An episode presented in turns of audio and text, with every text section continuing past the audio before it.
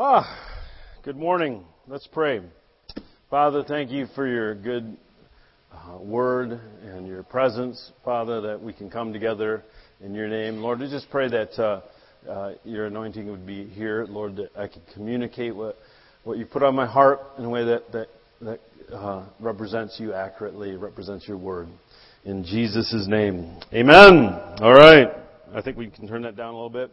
Yeah, last week I was up in Alpena. Uh, we have a church uh, in our organization up there. They invited me up there and uh, did a men's retreat, and then preached on uh, Sunday morning, and it was it was a lot of fun. But I just have to let you know that I I like you guys better. so uh, it's just great to be back, and it's it's it's a, it's an encouragement to uh, go to other churches, but it's always a blessing to come back and, and be with uh, you know, your own your own peeps, you know, your own people, and um, just the the fact that we're doing life together. That's that's really what church is about. Uh, we come together on Sunday morning to sing worship songs. Turn down a little bit, will you, Jim? Uh, uh, we we come together to to learn of God's word, but ultimately, church is about building relationships with one another and doing life together and it's, it's when we're here for one another uh, uh, uh, over the long haul. That's, that's, that's where the value really uh, comes uh, into play in, into our lives. And I don't know where I'd be if it wasn't for the church. It wasn't for you as individuals and, and us as a team. And the church wouldn't be here without Scripture. Uh, the Bible gives us a definition and, and a clear picture of what the kingdom of God and what the people of God are to look like and what, uh, what we're supposed to be doing. you know, uh, God did not leave us without instructions, without uh, guidelines, without help. Uh, and the Bible is the primary means by which God communicates His will to the church and to us as individuals. And so, what we've been doing over the course of the last uh, a few weeks is an overview, a, big picture look at the Old Testament, and now a big picture look at the New Testament. And so it's a little different than than most of the teachings that we have here, which focus in on a particular topic. We just want to give a broad overview. In 2 Timothy chapter 3, verse 16 and 17 is a very important scripture in the New Testament, talking about the Bible itself. It says. Uh, and Paul wrote this to Timothy. He says, All scripture is given by inspiration of God and is profitable for doctrine, for reproof, for correction, for instruction in righteousness, that the man or woman of God may be complete, thoroughly equipped for every good work. And so this, this is an underlying principle or belief that we have is that all of Scripture uh, is given to us uh, uh, to teach us, to instruct us, to correct us, to equip us, and that we can be thoroughly equipped. We can be complete. We can not lack anything as, uh, that we need to get done what God has called us to do as long as we have this scripture. All right? This book and this, under, and this and the, and the word.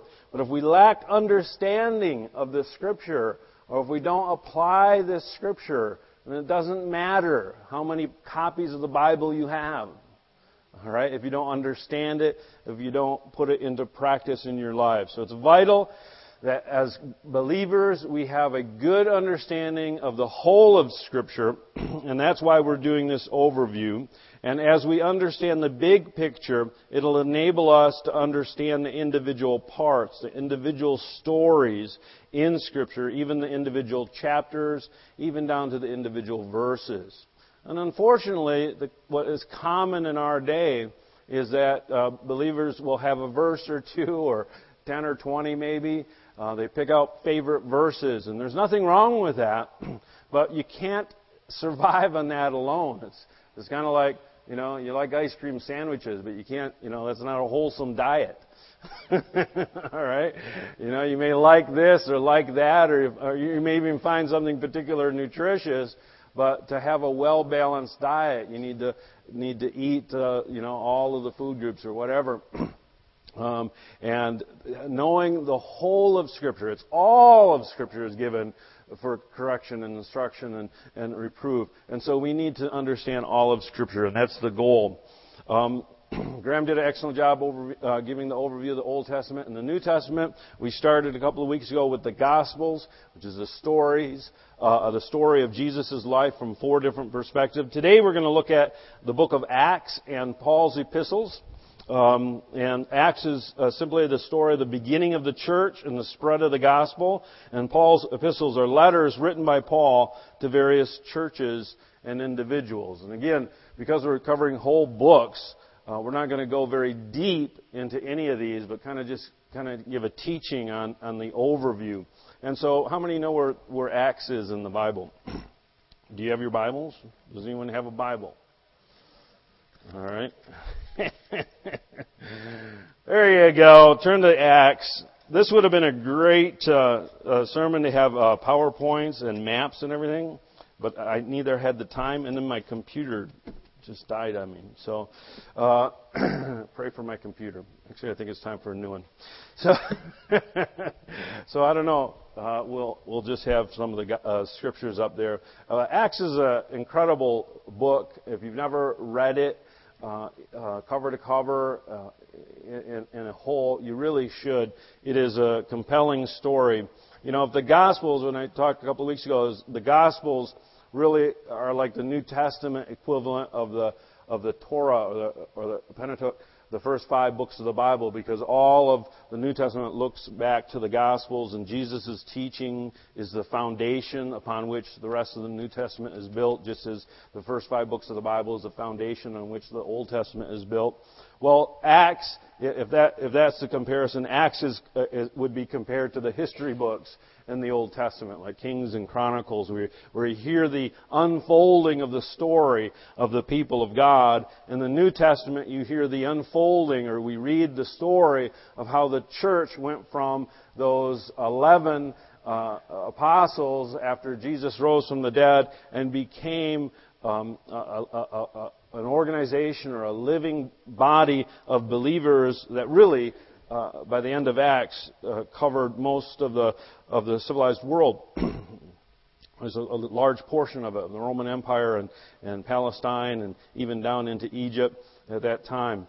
So the New Testament continues the story of the Old Testament. The Old Testament is a story of God's interaction with His people up until the coming of the Messiah, which was promised all the way from the book of Genesis. And then the New Testament continues that same story with God's people now living in the truth that was revealed through Messiah, right? Jesus Christ. It's one story continuing on. Unfortunately, I kind of have to emphasize that because there's some uh, teachers have in the past uh, and a lot of people think of it as two separate stories, or that God got fed up with Israel and decided to change his mind and come up with another plan.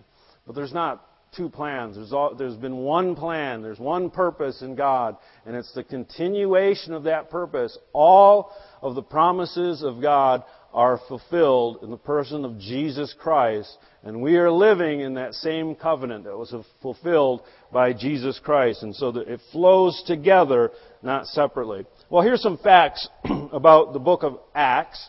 Facts about Acts. All right.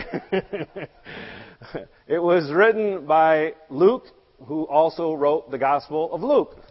Imagine that. And um, it says in Acts chapter 1, verse 1, it says, In my former book, Theophilus, I wrote about all that Jesus began to do and teach until the, until the day he was taken up to heaven.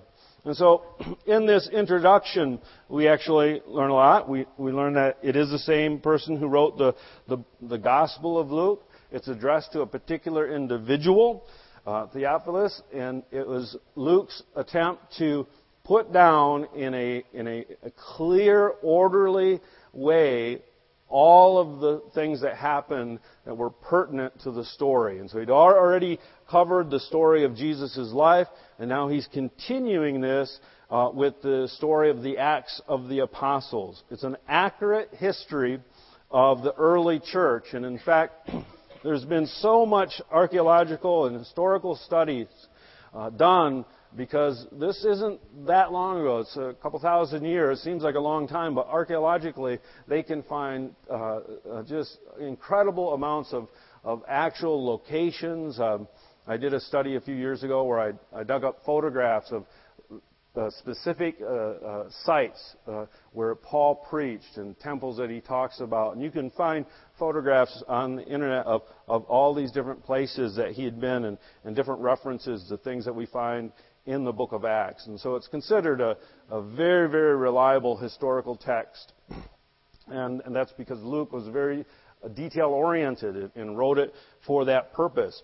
It's also a theological book. All right. In other words, uh, uh, it gives us a lot of theological instruction. It was written to record the events as they unfolded, but from that record, we can learn a lot of uh, answers to questions about how God works in the new covenant, how God interacts with his people. It gives us living examples of the work of the Holy Spirit. All right? And, uh, and again, you know, the Bible in only a few places will, will give us like instructions or, or just explain something.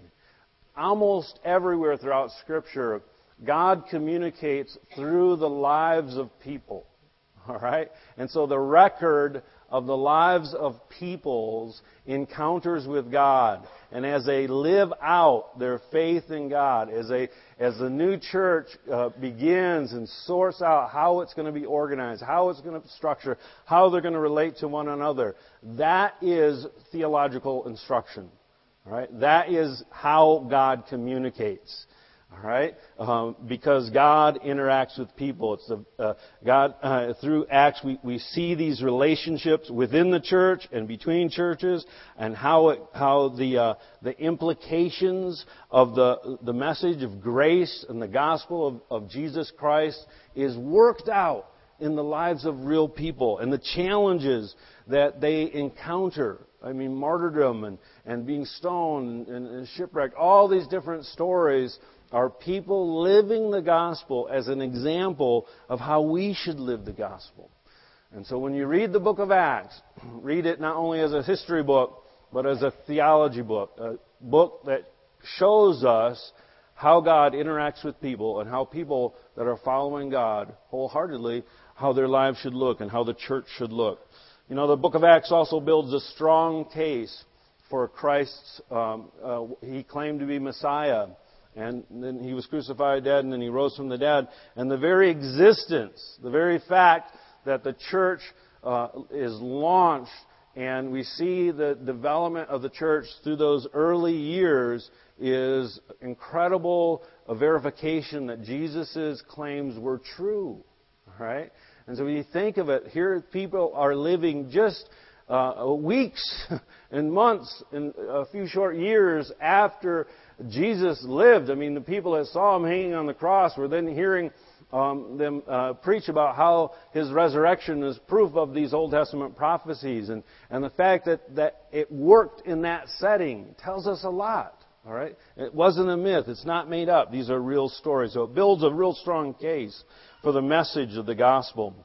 Um, and it, uh, it, it, it's the working out of people living in covenant relationship uh, with uh, the Lord God through uh, faith in Jesus Christ, just as the Old Testament is the working out of people living in covenant relationship through God uh, according to the promise of the Messiah. And that's how it's the same. It's the same people. It's the people of God who live by faith. All right, the book of Acts begins with uh, right after um, or right, right after, uh, right as Jesus ascends, and the last, the beginning of the book is is Jesus' final instructions, and then he ascends up into heaven, and the disciples go and and go out into the upper room, and they're waiting. And if you haven't read the story, you really need to. I can't go through the whole book uh, verse by verse, but it it really is the uh, story of the establishment and the growth, the expansion of the church. Chapters 1 through 12 cover about 14 years. All right? Chapters 1 through 12 cover a span of about 14 years. This actually really surprised me when I first um, read this, or first learned of this years ago. Because when you read the Bible, often um, uh, we don't we, we lose track of the fact that it compresses time. all right, and so we'll have a story, and then we'll have another story, and it doesn't say "and five years later," right? It's just this happens and then this happens, and so we think things are happening boom, boom, boom, boom, boom, boom, boom. But really, uh, Acts uh, spans many decades. And the chapter 1 through 12, uh, uh, the first, first half of the book, spans about 14 years. And um, it highlights especially the expansion of the church, but also the influence of the Holy Spirit. And if you read through the Old Testament, the Holy Spirit is mentioned a number of times. He's, he's at work in many places. But here in the book of Acts, he becomes a central uh, uh, player, if you will. Um, he is active in the lives of individuals and he fills people individually and, and we see the manifestations of the Holy Spirit working. And, and so this is where we learn that the church, as it is depicted in the book of Acts, is filled with the Holy Spirit and the works of the Holy Spirit. And wherever they go, uh, the Holy Spirit is talked about, the uh, signs of the Holy Spirit are revealed, and so we learn from that that the Holy Spirit is really critical uh, and, and an important aspect of church life. It's not, not the, the, the, person of the Trinity that is ignored. In fact, in the, in the church age that we are in right now, um, the Holy Spirit is most active. Peter is the focal point of the, of the first 12, 12 chapters, the first half of the book of Acts. He, uh, we see him preaching at Pentecost when the uh, apostles get filled with the Holy Spirit and the rushing wind and the fire comes in and Peter goes out on the balcony and begins to preach the first Christian sermon and thousands of people um, get saved. We see uh, Peter later uh, walking and healing people as he approached the temple. Um, there was a, a lame beggar, and, and, and people are healed through the ministry of, of, of Peter. he also receives further on into the story after several years. He receives the commission. If you remember he was up on the rooftop and he had a vision of a of a sheet coming down with a, many uh, animals unclean animals and and God told him to eat of this meat. And of course in the old covenant they were not allowed to eat unclean animals but um, um, God repeatedly says, No, what I've made clean, don't call unclean. And then it shows up on the doorstep as a Gentile who wants to hear the gospel. And Peter gets the revelation that, hey, this is not just a um, message for the Jews, but it's, it's really intended to go worldwide. Of course, that's what Jesus said when he said, Be my witnesses in Jerusalem and Judea, Samaria, and to the ends of the earth. And so Peter gets that a revelation, and then the early part of Acts is actually the record of Peter as well as other people going out on really uh, evangelistic tours, if you will. Uh, Philip goes and preaches in uh, various places. Peter goes out and preaches in a number of places. But in the middle of this, Paul, who is, uh, I'll talk about in just a second, gets converted during this first half, but he's not a central figure. Peter is really the lead person in the first half of the book of Acts, up until uh, chapter 12. And in the end of chapter 12 is right in that section right in the middle. Paul gets converted, and then there's uh, great persecution in Jerusalem, and a lot of the uh, uh Christians have to leave, and the church kind of moves up to Antioch. And Antioch is a city north of Jerusalem, and the church is founded in Antioch, which later becomes really the central church, the hub of Christian activity uh, in, from then on for quite a while. And the church in Jerusalem, because of the persecution, diminishes in influence. We don't hear much about Peter anymore. We don't hear much about the church in Jerusalem because the center of activity now moves up to Antioch and Paul's ministry. Paul's ministry is the focus of the second half of the book of Acts, chapters 13 through 28, and it covers years 46 through 60. And so the book of Acts in total covers about 30 years. All right? Uh, again, when we read it, you think it covers maybe a few weeks, and all this stuff is happening so rapidly. rapidly. actually, what happened is there would be an intense uh, amount of activity, and then they would kind of figure out how to work with that, and then there'd be another thing that would happen, and then that, that would have uh, um, uh, consequences. And so it's a story of the progression of the church as it grows and expands over uh, the region. All right, let's see here. and it's still expanding. I mean, we're still living in this story. Um, Paul really is the primary character of the New Testament apart from Jesus Christ. Half of Acts is a story that focuses mainly on his adventures, and he writes 13 of the 27 books in the New Testament.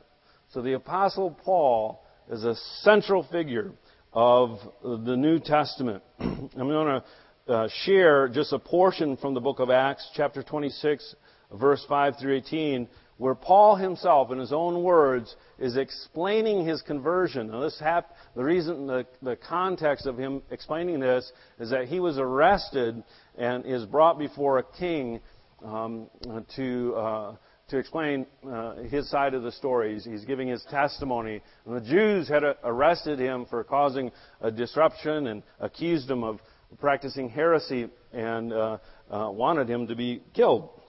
So he's giving his defense and he kind of explains where he's coming from. But this kind of gives us a picture of Paul's uh, message and what he saw his life, uh, his the purpose of his life. So let me just read this. Acts chapter 26, verse 5 through 18. They knew me from the first, they being the Jews, the Jewish leaders, the leaders of the uh, Jewish religion. Um, they knew me from the first, if they were willing to testify, that according to the strictest sect of our religion, I lived a Pharisee. So Paul grew up and was trained as a Pharisee. He says, And now I stand and am judged for the hope of the promise made by God to our fathers. In other words, he's, he claims he's being judged for the very promise that was made in the Old Covenant. The very promise that the Pharisees believed in, he's saying, now I'm being judged because that promise has been fulfilled. Verse 7. To this promise our twelve tribes, earnestly serving God night and day, hope to attain. For this hope's sake, King Agrippa, I am accused by the Jews. In other words, he's tying in the story of the Old Testament to the New Testament. Why should I, uh, why should it be thought incredible by you that God raises the dead. Indeed, I myself thought I must do many things contrary to the name of Jesus Christ. This I also did in Jerusalem, and many of the saints I shut up in prison, having received authority from the chief priests. And when they were put to death, I cast my vote against them. And I punished them often in every synagogue, and compelled them to blaspheme. And being exceedingly enraged against them, I persecuted them even to foreign cities. While thus occupied, as I journeyed to Damascus with authority and commission from the chief priest, at midday, O king, along the road, I saw a light from heaven, brighter than the sun, shining around me and those who journeyed with me. And when we had all fallen to the ground, I heard a voice speaking to me and saying in the Hebrew language, Saul, Saul, why are you persecuting me? It is hard for you to kick against the goads. And so I said, Who are you, Lord? And he said, I am Jesus, whom you are persecuting. But rise and stand on your feet, for I have appeared to you for this purpose, to make you a minister and a witness both of the things which you have seen and of the things which I will yet reveal to you. I will deliver you from the Jewish people as well as from the Gentiles, to whom I now send you to open their eyes in order to turn them from darkness to light, from the power of Satan to God, that they may receive forgiveness of sins and an inheritance among those who are sanctified by faith in me. And that, that verse right there, to open their eyes in order to turn them from darkness to light, from the power of Satan to God, that they may receive forgiveness of sins and an inheritance among those who are sanctified by faith in me, really is the theme of Paul's life. It's, it's the theme of the New Testament. It's how God takes this, and He did it in Paul's life, and He's still doing it today. Right? I mean, this is our message. It's your message. It should be the theme of your life. It's the theme of the New Testament. It's the theme of what the Holy Spirit is doing in our day today. And that's what uh, uh, Paul committed his life to, is to preach that message wherever he went. And, and so the rest of Acts is broken into three separate sections. There's three uh, ministry trips or evangelistic uh, missionary journeys where he takes a teams of people and travels throughout uh, Asia Minor and eventually up into Europe.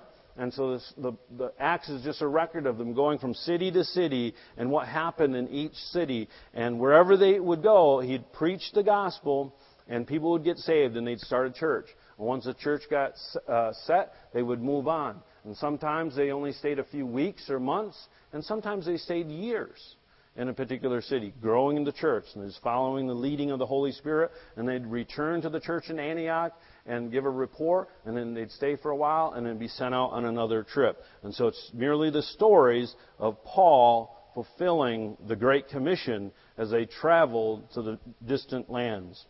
The book concludes with Paul's arrest in Jerusalem. And then, um, because of that uh, event, he, they, he was falsely accused and arrested for violating one of the Jewish uh, laws. And through a series of events, he appealed to Caesar. And so he was taken under guard to Rome. And that, he's actually, the last few chapters of Acts, he's traveling back uh, to Rome in order to appear before Caesar to argue his case um, uh, uh, before uh, the emperor. so the book ends abruptly. Uh, Acts 28, verse 30 31 says, Paul dwelt two whole years in his own rented house and received all who came to him, preaching the kingdom of God and teaching the things which concern the Lord Jesus Christ with all confidence, no one forbidding him. That's then it ends. All right? And so we never actually hear of how his trial uh, before emperor went. He, he was on a waiting list, if you will. He had favor with those who were guarding him, and so they allowed him to stay basically under house arrest uh, while he awaited his trial uh, in Rome. But during that time, he was able to minister and see people. He was in his own house. And most scholars believe that Luke intended to write a sequel, a follow up, to uh, tell the rest of the story, but uh, never did. For whatever reason, we don't know. Uh, and again, most scholars believe that that was intentional by God because the story of Acts doesn't have an ending yet. We're living it. Right? Uh, there isn't a conclusion to that story because we're still living in the Acts of the Apostles. Nothing has changed.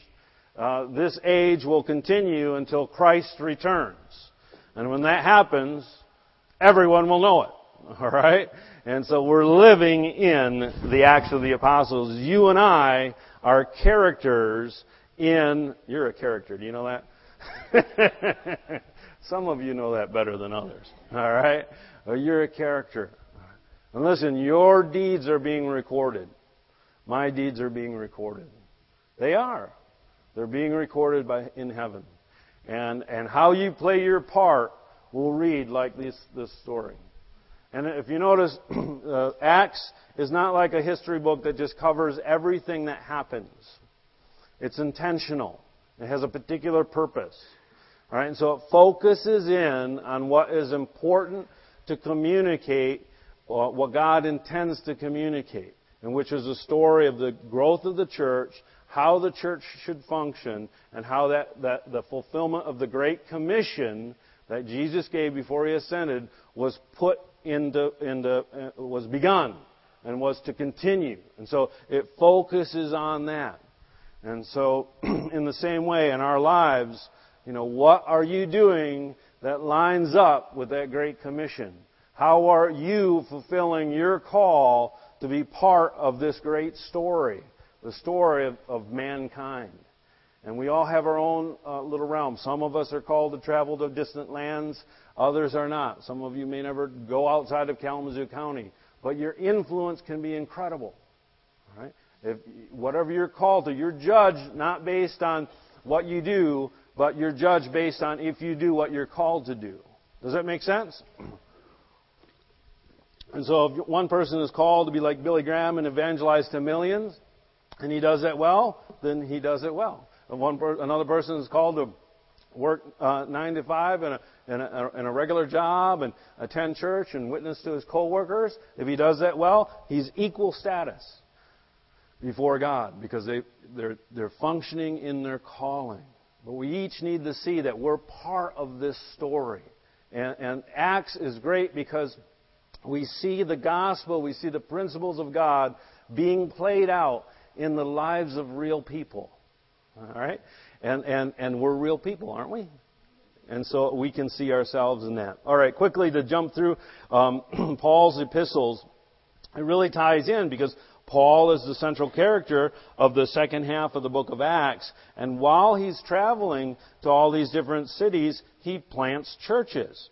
He starts churches. And then later, uh, he writes letters to these churches to give them instructions. And so all of Paul's letters are either letters to churches he visited or planted, or uh, particularly the book of Romans is a church he had yet to visit. He hadn't been there yet. And so he wrote a letter uh, instructing them uh, um, um, before his arrival and, and, communicating with them, or letters to individuals. Like um, I'm just read the, the books written by Paul are Romans, First, and Second Corinthians, Galatians, Ephesians, Philippians, Colossians, First and Second Thessalonians, First and Second uh, Timothy, Titus, uh, Philemon. And then uh, there's debate as to who wrote Hebrews. Some think it was Paul, some think it's somebody else, and I'll tell you my opinion if you ask me later. it's very Paul-esque. Uh, Paul's uh, letters are simply uh, instructions written to the churches or individuals. Um, let's see here. The, the letters written to individuals are pastoral epistles uh, because they were written to pastors. And so Timothy and Titus were pastors of churches. And so you get a, a real inside look at what is important in leading a church uh, and, and, and the issues that, that Paul focuses on and tells these uh, young men that he's um, uh, mentoring how to be good pastors. And it gives us a picture of what church is supposed to look like and, and what it means to be in Christian leadership. Uh, the order of Paul's books are, are, very easy. It's the longest to shortest.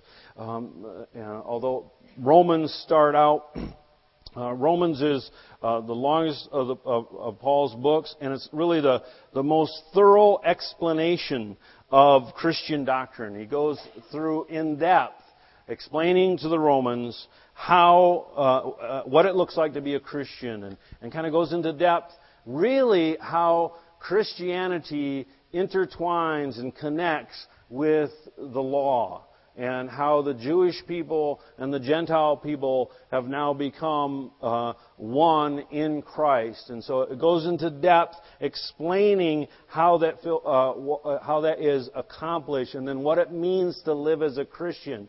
And the, the church in Rome was comprised of Jewish believers as well as Gentile believers. And so it's, it's a real good book that gives you a mix. It's written to both people with a Jewish background as well as a Gentile background.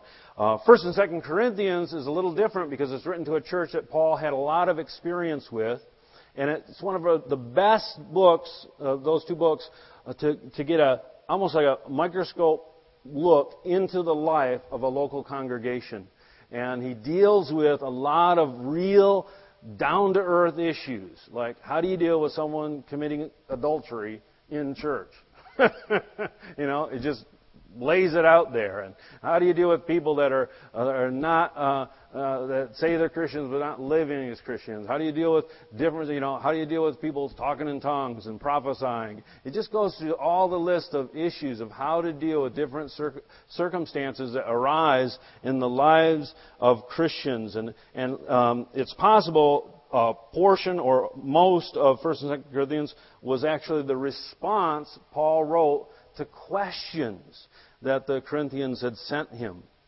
And so we can see uh, uh, almost an inside look at how churches in the uh, first century were to operate. The other books written by Paul, Galatians, Ephesians, Philippians, Colossians, Thessalonians, are all shorter letters written to particular uh, churches that clarify or instruct on particular beliefs. Each one really has a particular emphasis based on the church that he was writing to. And if you get a good study Bible, listen, you need to read the introduction because it'll tell you the context uh, the difference between the, why Ephesians is different from Philippians. And you read and you find out why this, the cities are different and the issues that they were dealing with are different. And then when you read the book, you'll understand uh, why he's emphasizing one thing in Philippians, for example, and something totally different in Galatians or Ephesians. And then the pastoral epistles, you see a more personal side of Paul because he's writing to an individual. He calls Timothy his son, you know, and, and he talks about his, uh, Timothy's uh, mom and grandmother. and again, we see that there is a, a very personal involvement. And this is uh, this is a theological truth, okay? This is not secondary to the gospel. This is not secondary to the kingdom or the message of the Bible. That Paul knows Timothy and he knows his mom and his grandmother. It tells us that God interacts, that the, church is supposed to be relational. And, we build uh, relations that go over generations. All right? And how important that is, that that's laid out in Scripture. And so it reinforces that God is an incarnational God. God is not a God that just dictates rules from afar off, but He's a God that, uh, uh, that interacts into the deepest, most uh, intimate parts of our lives and our relationships with one another. All right?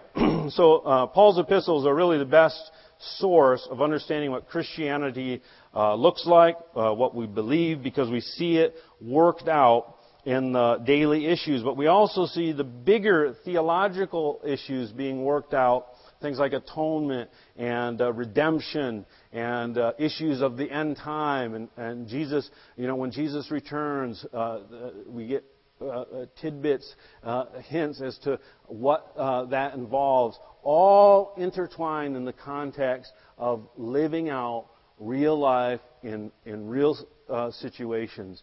And so that's why um, the New Testament is, is so valuable. Listen, I just want to conclude with there's, there, I just exhort you to get to know your Bible. All right? It is truly our source of authority. And in this day, there's a, there's a tremendous amount of, of uh, uh, influence to pull away the authority of Scripture in the life of believers and begin to question uh, whether the Bible, you know, means what it really what it says, or and and and, and pull out from under us uh, what is the foundation. But the better you know this book, the firmer you'll stand. And, and, and you, you can resist temptation, but you can also resist the doubts that come uh, simply by getting a better grasp of this book. All right, there's some announcement.